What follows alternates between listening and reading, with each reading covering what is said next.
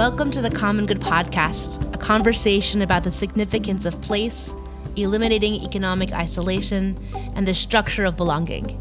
I'm your host, Rabbi Miriam Terlinchamp, and for this week's conversation, four people from the Common Good Collective talked to Sierra Hinton about her article, It's Time We Abolish the Fourth Estate.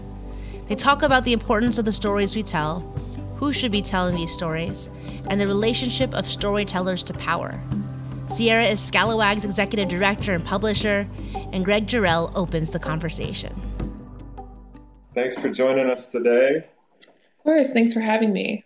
I wanted to just start our conversation by uh, grabbing the sentence from the middle of your your piece about abolishing the fourth estate that I thought really captured the essence of it really well for me as a as a way of talking about the power of journalism and stories within local communities. So you've written journalism does not just keep a record, it covers power and upholds that power by speaking it into being the notion that just by speaking we're creating a sense of power really was part of what was so powerful about the piece. So can you can you talk to us a little bit about that? Yeah, I think as a black person, um, a black queer person in particular, I generally think about that from the other side, which is there are very few media outlets that are um, amplifying the voices of people like me. Therefore, in many ways, we're rendered kind of powerless because we don't have folks who are speaking on our behalf, who are amplifying our voices, who are getting us the news and information that we need. Um, and so the you know focus on disproportionately the lives of, of white people in this country by uh, journalism, by news, by media really reinforces the status quo and reinforces the existing power structures. And one of the ways you're going to spell that out is that journalists aren't just like a disinterested third party, which is kind of the, the popular notion that we've had, right? The journalist is supposed yeah. to stand in the middle and sort of negotiate all these various interests without having interest themselves. And so you're really dispelling that and, and recognizing the importance that the communities people come from influences the way that they're speaking into a new situation. Yeah. I mean, this is in a lot of ways a journalist upholds the ancient role of a storyteller mm-hmm. and bringing to light the stories that are important within a community.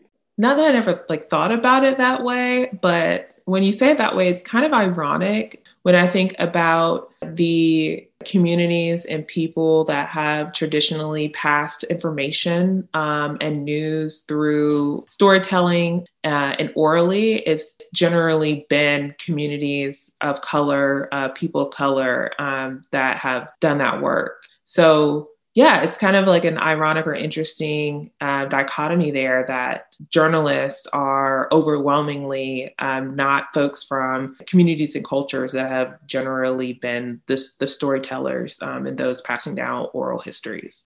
That's so true. And I I wanted to chat a little bit with you about um, the idea of movement journalism. You just did a really awesome talk with um, Haymarket Books, you and Anoa Changa, and some other really incredible journalists, pointing to a new style of journalism or a newer style of journalism that's kind of coming up. And I'd love for you to just talk a little bit about that and in the context of community and in the context of a structure of belonging, highlight what it is about movement journalism that speaks specifically to that, to community and community building? You know, movement journalism can be defined many ways, and we really try not to, uh, and by we, I mean um, me and, and my peers, particularly at an organization called Press On, but really just folks who have been, um, I think, over the past couple of years, really looking to drive this work and this different type of journalism, movement journalism. We define it as journalism in service of justice and liberation, but again, like that's our definition, um, and we welcome other definitions of the work. We also did not like start movement journalism. This is a long history that we're really highlighting uh, and with the support of movement organizers, community organizers, trying to bring to the forefront in the journalism industry. That is because of really what you sort of just named there, Courtney, around movement journalism's long tradition within communities of color and the really, I think, collective nature of that work for us, all of this was actually started by an organization based in Atlanta called Project South, and they are a organization that does community organizing across the South and also works in conjunction with other community organizations to center people of color and our collective liberation for all people. And so, in that way, this type of journalism was actually born out of movement and it has sort of moved into the hands of journalists who have uh, movement and community organizing backgrounds, really trying to keep that spirit um, at the center of the work that we do um, and understanding that stories should come from within community uh, by people who are living and having experiences um, about the things that are being reported on. We like must stop the extractive nature of journalism wanting to make sure that we are covering um, power of people um, and not institutions, not having that be uh, the only power that we cover as it currently stands in journalism. Generally, we're looking at institutions, people, power, the privilege, folks who have long had access, like we've already said. And so, yeah, just really understanding that it really is like a community and people who should be deciding what is news, what information is needed, who is driving the narrative, who the narrative belongs to, and letting that be what guides our journalism um, and having it be responsive in that way versus sort of an overlord that decides what journalism is and what news is and not really having an understanding of what's happening on the ground or what's happening in community. So with independent journalism, and a focus on local news and local, you know, building up like the, local news culture. Can you talk a little bit about like that tension between operating inside of a system and operating outside of a system? And maybe from your vantage point at Scalawag, where you have built this like new possibility, you've kind of you're in it, you're you're in the middle of building this future that you believe in. So I guess it's kind of a two-part question. It's like what do you see as as an independent outsider doing this very different kind of journalism how do you see that like impacting the larger systems of journalism and what does that look like? And then secondly can you like peel back the veil of like what is the embodiment of your culture? What does it what does it feel like? What does it look like inside of this new possibility? And how does that why does that matter? And what what help us like get inside that. I think to the first part we are very fortunate or we came along at a at a good time I think not initially, but eventually, uh, we came along at a good time where it feels like folks who uh, maybe work in more mainstream or traditional journalism are, some of them are ready for a shift in how things have been done. And so here, Scalawag sort of stands as a model for how to do things differently and how to be more inclusive of folks who have uh, traditionally been ignored by mainstream media. And so, in that way, we've been, I think, very fortunate to have folks want to talk to us and listen to us and hear about the work that we do and how we do it. It doesn't necessarily make it any easier, and that I mean, it has everything and nothing to do with journalism at the same time. And by that, I mean it's the same as anyone who is trying to do something different in a system that is designed to make people do everyone do the same thing. That's not unique to journalism. That's just literally how our society is designed and, and set up. And so in that way, it's it's exciting, but it's also super hard because you're like, okay, like I want to do something different, but we still have to raise money like everyone else. We still have do so many things that require you to move and be a certain way within the system to access those things. At the same time, not wanting to move and be a certain way because that doesn't align to, you know, our values and our beliefs and and the future that we're fighting for in that way it's like a really hard balance. For us, we really just try to stay and remain as values driven as possible really keep an eye toward our vision at all times um, and be aligned on that vision. Those are the things that, when you talk about like lifting the veil and what it looks like inside this new possibility, those are not like new concepts for folks. We in organizations, especially nonprofits, talk all the time about our values and our vision or our mission. But I think for a lot of folks, those things are sort of nebulous or something that you like look at or think about once a year in a team retreat. But for us, like those are our guiding principles. Um, and that is what we are looking toward all the time in our work and we try to live out our values and embody those things and in everything that we do and not just have it be something that's like on a poster somewhere in a wall in our office or on some random google doc that nobody ever opens. I don't say that flippantly. That's like really hard work to live your values. You know i'm a big brene brown fan and she always talks about courage um, and and courage really coming at the times when it is hardest to live your value. Courage is not when it's easy, it's when it's hard.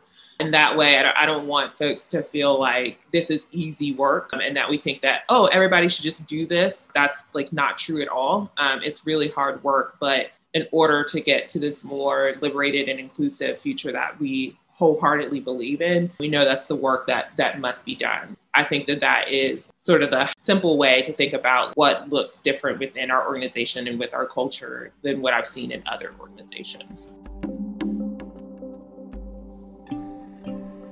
You've been listening to the Common Good podcast.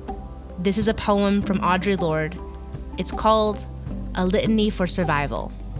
For those of us who live at the shoreline, standing upon the constant edges of decision, crucial and alone, for those of us who cannot indulge the passing dreams of choice, who love in doorways coming and going in the hours between dawns, looking inward and outward, at once before and after, seeking a now that can breed futures, like bread in our children's mouths so their dreams will not reflect the death of ours. For those of us who were imprinted with fear, like a faint line in the center of our foreheads, learning to be afraid with our mother's milk. For by this weapon, this illusion of some safety to be found, the heavy footed hope to silence us, for all of us, this instant and this triumph, we were never meant to survive. And when the sun rises, we are afraid it might not remain. When the sun sets, we are afraid it might not rise in the morning. When our stomachs are full, we are afraid of indigestions, and when our stomachs are empty, we are afraid we may never eat again. When we are loved, we are afraid love will vanish. When we are alone, we are afraid love will never return. And when we speak, we are afraid our words will not be heard nor welcomed. But when we are silent, we are still afraid. So it's better to speak remembering we were never meant to survive. As we return, our producer Joey Taylor asks Sierra a question. So, you talked a lot about at the very end there re- revenue models. You helped us to imagine what a little bit of what a consumer based revenue could look like. Um, but I know the sources of, of news that I typically consume are national level, they're if i'm if i'm being honest they're they're very polarized. It's dramatic and you know pull, pulls the audience in and it has incentives that are serving other interests besides kind of the local neighborhood the local communities. And so i'm wondering if you could help me imagine how do we get to a revenue model for local independent journalists that's consumer based doesn't have other incentives kind of baked into it. Does that make any sense Yes, it yeah. does make sense, and I am sorry to say I do not have an answer for that. I, that that is something that I spend a lot of time thinking about.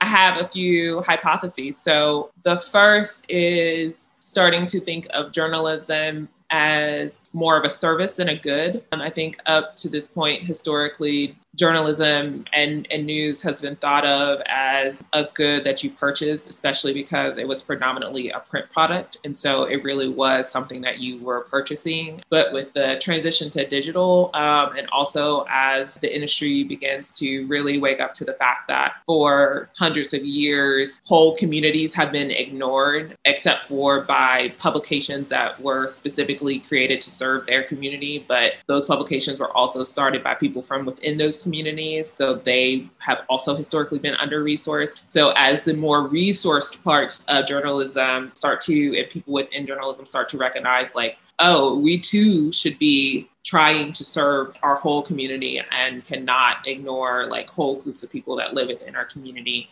Yes, beginning to think of, of journalism as a service because you know those same folks have been who have been ignored have been ignored by the whole system um, in our whole country and are economically disadvantaged and have been kept away from wealth. We've also, as journalists, and the industry has caused great harm to those communities, and so there's a really big push right now around media reparations. Just the thought that we would start with a model that would dare to ask people to pay for journalism is sort of bizarre to me. Like, why would you ask somebody to pay for something after you've ignored them for hundreds of years and don't have their trust and don't really understand their communities? So, if we think about it as a service, and you see this with the rise of nonprofit news, then we can look to uh, foundations, major donors, um, and other institutions with access to wealth, wealth that was probably built on the backs of Black and Brown people. So, again, these same communities that have been disadvantaged and kept away, then they can help fund this news and information. And over time, it won't be quick. We can start to then earn trust, build trust, and help communities of color in particular and other economically disadvantaged communities understand the value and the importance of news and information and begin to ask them to make that investment, but only after we've done the work. I think another sort of along the lines of media reparations and the way that we think about it at Scalawag, we center communities of color, other oppressed communities, queer folks in our um, work, but we also have a large part of our audience that is really like middle class, upper middle class white folks who want a different type of narrative and a different type of news and journalism than they've traditionally been reading because they understand that there's like large parts of the community that haven't been uh, represented in their news when I think about like our membership program and our donors, like to me, those are the folks who should be giving to help support our organization. Again, a form of media reparations. Um, so asking you all to pay for the news and information and journalism that we provide so that we can keep it free and open and accessible to everybody is another way that I've thought about that beyond that, if we wanted to think about it from the reverse, so not the revenue side, but the expenses side, when folks think about like local news, everyone thinks about sort of the traditional newsroom model, but that might not be the best model for every community. So for some communities, something as simple and small as a newsletter could be what they need. And that actually doesn't take a ton of money to fund. So I think it's also like really beginning to understand like what is the actual need within the community and what is the model that best serves that, having that be the focus versus like I want to be the next New York Times. Everyone is not going to be the, the next New York Times, and everyone, every community doesn't need a New York Times. Is there a model where your expenses are lower and it's more affordable and it's easier to fund than maybe building and scaling a large newsroom?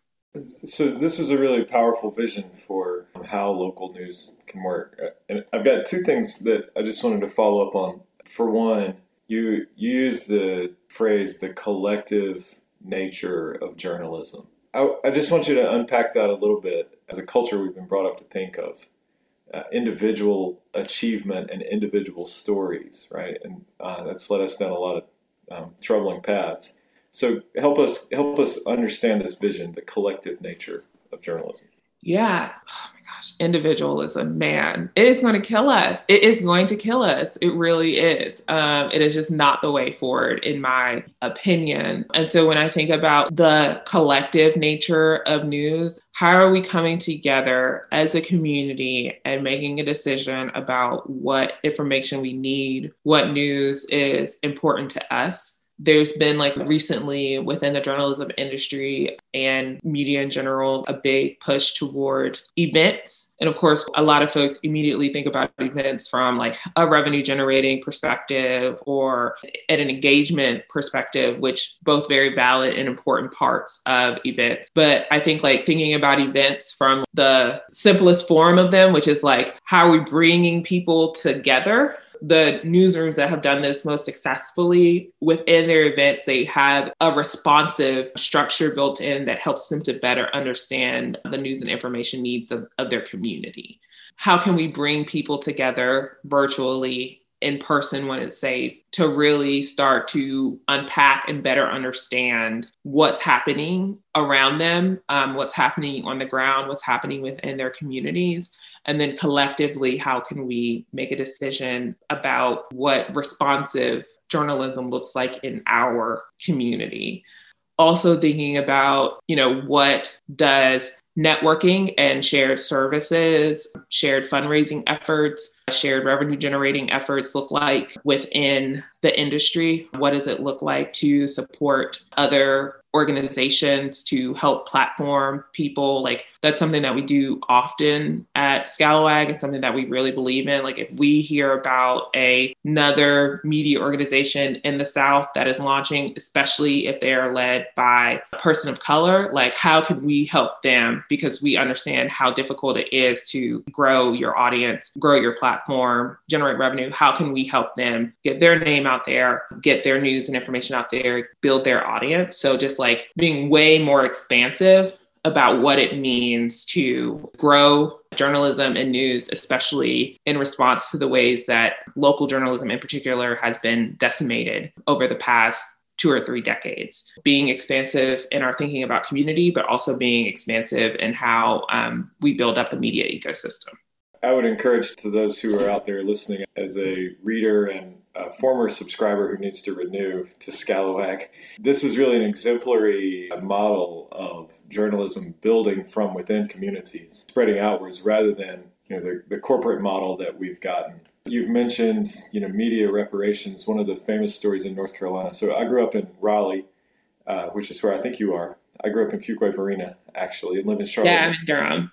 Okay so one of the primary examples of this was the way that, that, that Josephus Daniels, the publisher of the Raleigh News and Observer, was one of the primary drivers behind the Wilmington massacre of 1898, right? And utilizing the press to create a narrative. The Charlotte Observer was a was a part of that as well. And so again, that's that power from the top down, and, and you're creating something really different that that has produced just some amazing results from this reader, anyway.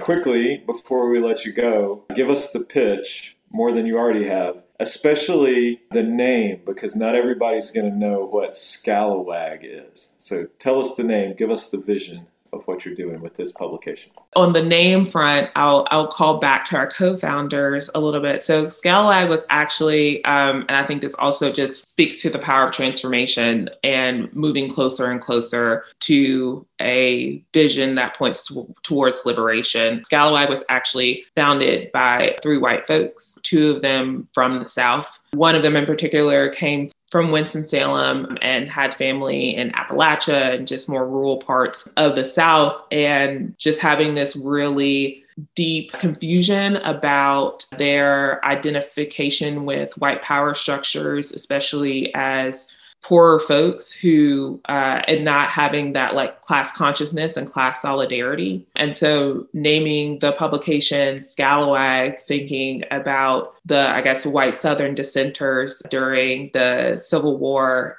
complicated history there but you know i guess at a high level wanted to be doing something something different um, and saw their role differently during that time. So that is is where the name originated. But I think to their credit and the credit of the founding team having an understanding that as a part of liberation, you know, it's really the folks who are most marginalized, who are most oppressed, who should be leading the work and really wanting to uh, transfer that leadership and that power, you know, to me as a Black Southern queer woman really the pitch is that I am, like I said, a Black Southern queer woman from rural North Carolina, very rural North Carolina. I grew up on a cow farm.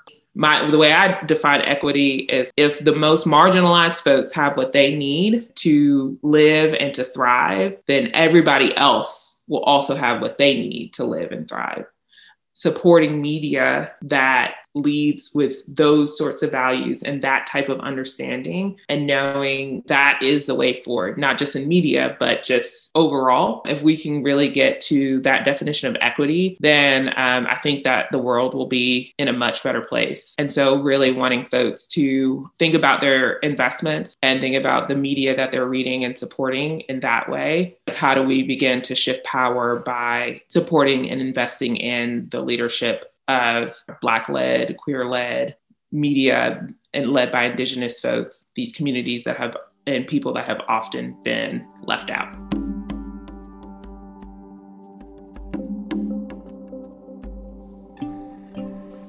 Thanks for listening.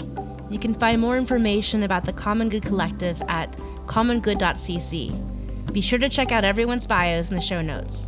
Also, Join us on April 13th for the Common Good Collective's Abundant Community Conversation between John McKnight, Peter Block, and Dr. Deborah Puntenney.